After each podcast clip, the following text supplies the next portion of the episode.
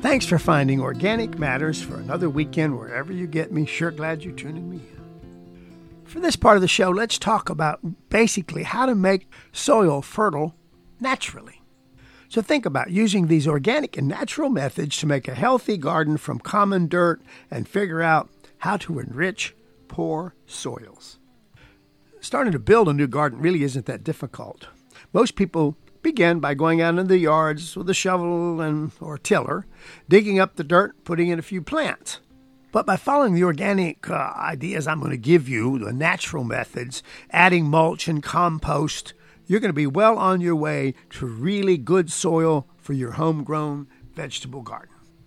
In the long run, the more you do to keep your soil healthy, the more productive your garden will be, and of course, the higher the quality of your crops.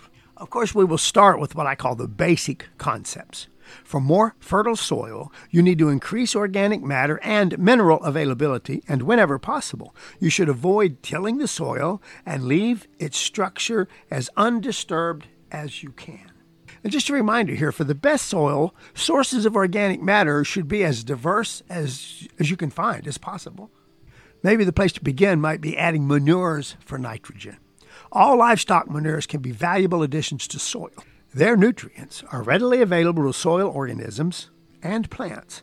In fact, manures make a greater contribution to soil aggregation than compost itself, even though I love my compost. But if you choose the right manures, they've already mostly been decomposed before you ever use them. You should apply manure with care, although pathogens are less likely to be found in manures from homesteads and small farms than those from large confinement stock operations, which I don't get mine from. You should allow three months between application and harvest of root crops or leafy vegetables, lettuces, and spinaches, just to guard against possible contamination. Incidentally, most of your tall crops they've studied, corn and trellis tomatoes and things, really aren't very prone to this contamination. It's not much to worry about. But especially if you have a garden on the ground, not a built up garden, some nutrients from manures are so readily available that they're more likely to leach out of your soil into groundwater and streams. If you're near something like that, think about it. Also, if manures are overused, and that is possible, you can actually provide excess amounts of some nutrients, especially with manure, phosphorus. And because of this, it may be best to restrict really fresh manures to your heavier feeding, faster growing crops. Corn's an ideal example. And process additional manure. Other words, go ahead and finish composting it before you use it in the rest of your garden. I want to mention here, though, I don't do it, and I'm not saying it's all. On many parts of the world, they actually use us, human manure. It's not dangerous, it's not bad, but it has to be handled properly. If if you really want to learn this, there's a book out there is the Bible on this subject. It's called the Human Manure Handbook. Oh, great original name. But the one you want is by the author Joe Jenkins, and it's a fascinating read for sure. Of course, next on my list is composting. Composting is a means of recycling almost any organic waste you can find. It reduces the bulk of the organic material while stabilizing the more volatile and soluble nutrients and speeds up the formation of real soil humus.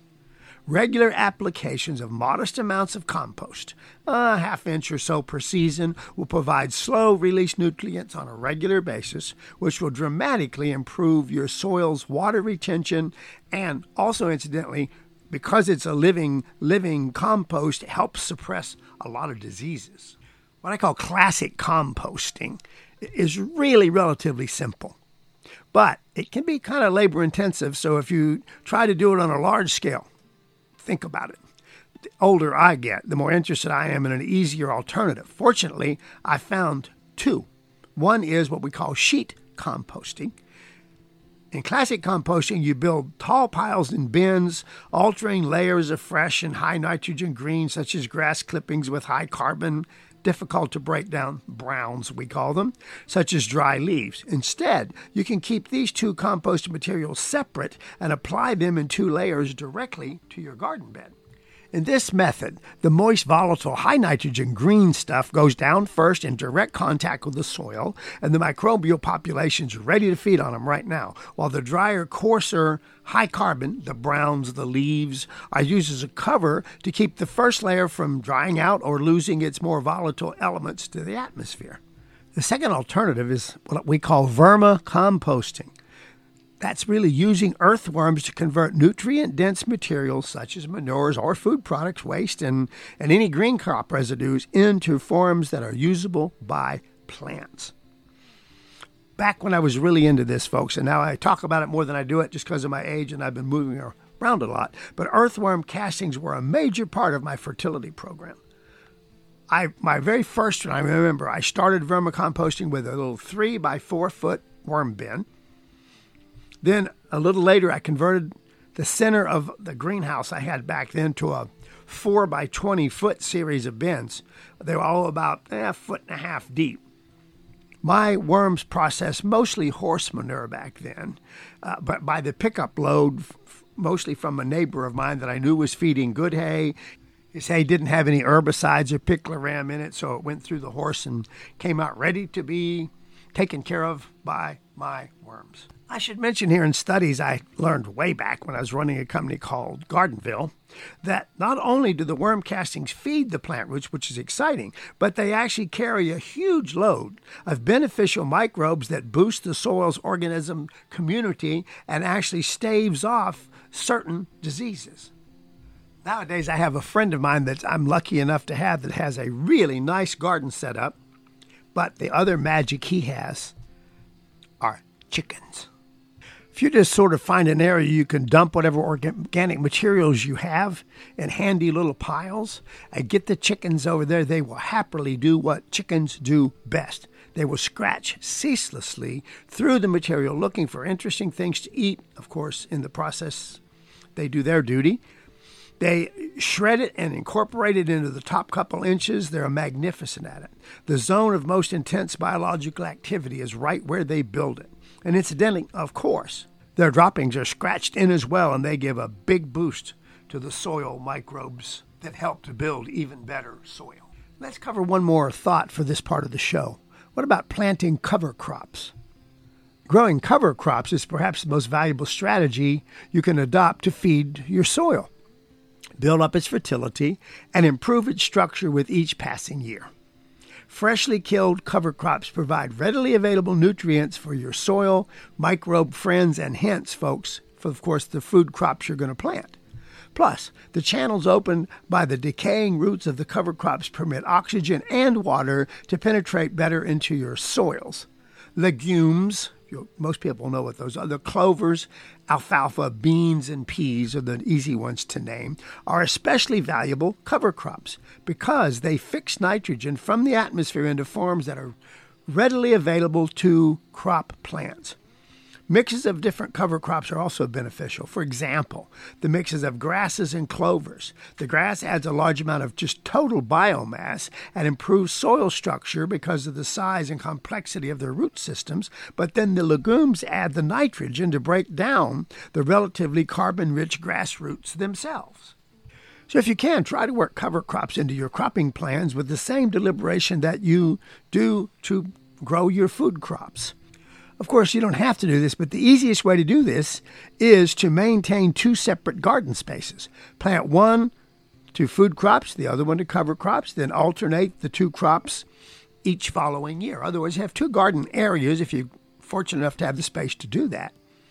Unfortunately, most gardeners cannot devote that much space to such a, an idea. So, effective cover cropping must be fitted into kind of a unified garden plan, a concept that in practice can be uh, can get kind of complex, but you can do it. Gardeners who like jigsaw puzzles would love to do this, and it does work. I've been around people willing to take the time to do it. And if you decide to do that, take a little time to learn that cover crops work best. There's different ones for each of the four seasons, and get familiar with those that are kind of best for whatever region of the country you're gardening in. Let me add one thought here, folks. And I just I think I've played on this, but I I want you to know. Realize that excessive tillage is truly detrimental to the life of your soil and contributes unfortunately, to the greenhouse gases. Not that it's a big deal in all small gardens, but it is times millions of small gardens. Proper soil care reduces your need forever to have to really till. Nurturing soil life by constantly introducing organic matters help to keep a loose and open soil structure for your garden. Protect that improved structure very simply by keeping the soil covered at all times. The one thing I'll get you to kind of repeat after me no bare soil anywhere, as little as possible. Another problem I saw some soils when I was really working harder at it, I mean, in the business, um, a lot of people get advised against using high carbon materials such as straw or leaves, since soil microbes, quote unquote, rob the available nitrogen from the soil in order, of course, to break down the excessive amounts of carbon. But this is what the catch is they didn't realize. This is only true if we incorporate those high carbon sources into the soil. Think about it this way put mulches on the soils, not in your soils. If high carbon materials are laid down on top of your soil as mulches, they're not going to be a problem. The mulch retains soil moisture and protects against temperature extremes. Microbes, earthworms, and other forms of soil life of all kinds will kind of nibble at that mulch and slowly incorporate it and its residues into the very top of your soil. Actually, high carbon mulches are preferable for weed control to materials that decompose readily, since they persist longer before being incorporated into our what we call our soil food web. But remember, even so, it is usually necessary to renew mulches that are in place for the entire growing season every growing season. Some gardeners recommend to turn manures and compost into the soil. But since I don't like tillage, my idea is to apply the manure or compost on the soil surface and keep it from drying out. I put the, if I've got a choice, the manure down, then the mulch is on top of it. And that'll give you a thick, high carbon mulch that'll break down naturally but won't steal the nutrients from the plants that you're growing through it. In other words, that's I think we mentioned that earlier in this part of the program. It's called sheet composting if you want to learn a little bit more about it. But it works very well, especially in early spring and through summer when, when all the microbes are at their most active periods. And a final note, I try to make one quarter of this show about gardening every every week, but sometimes I can't get enough information there, sometimes I have too much.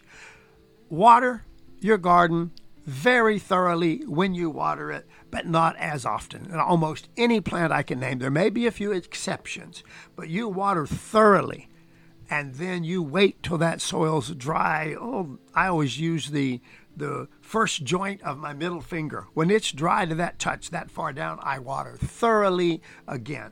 It's one of the safest way to water. It lowers potential problems such as uh, damping off and lowers the amount of funguses you're going to have problems with. Thorough waterings when necessary, and you'll learn it. There's actually meters. I don't know how, how well the meters work, but uh, your finger is a good meter once you learn to uh, believe it. Thanks for staying tuned to Organic Matters.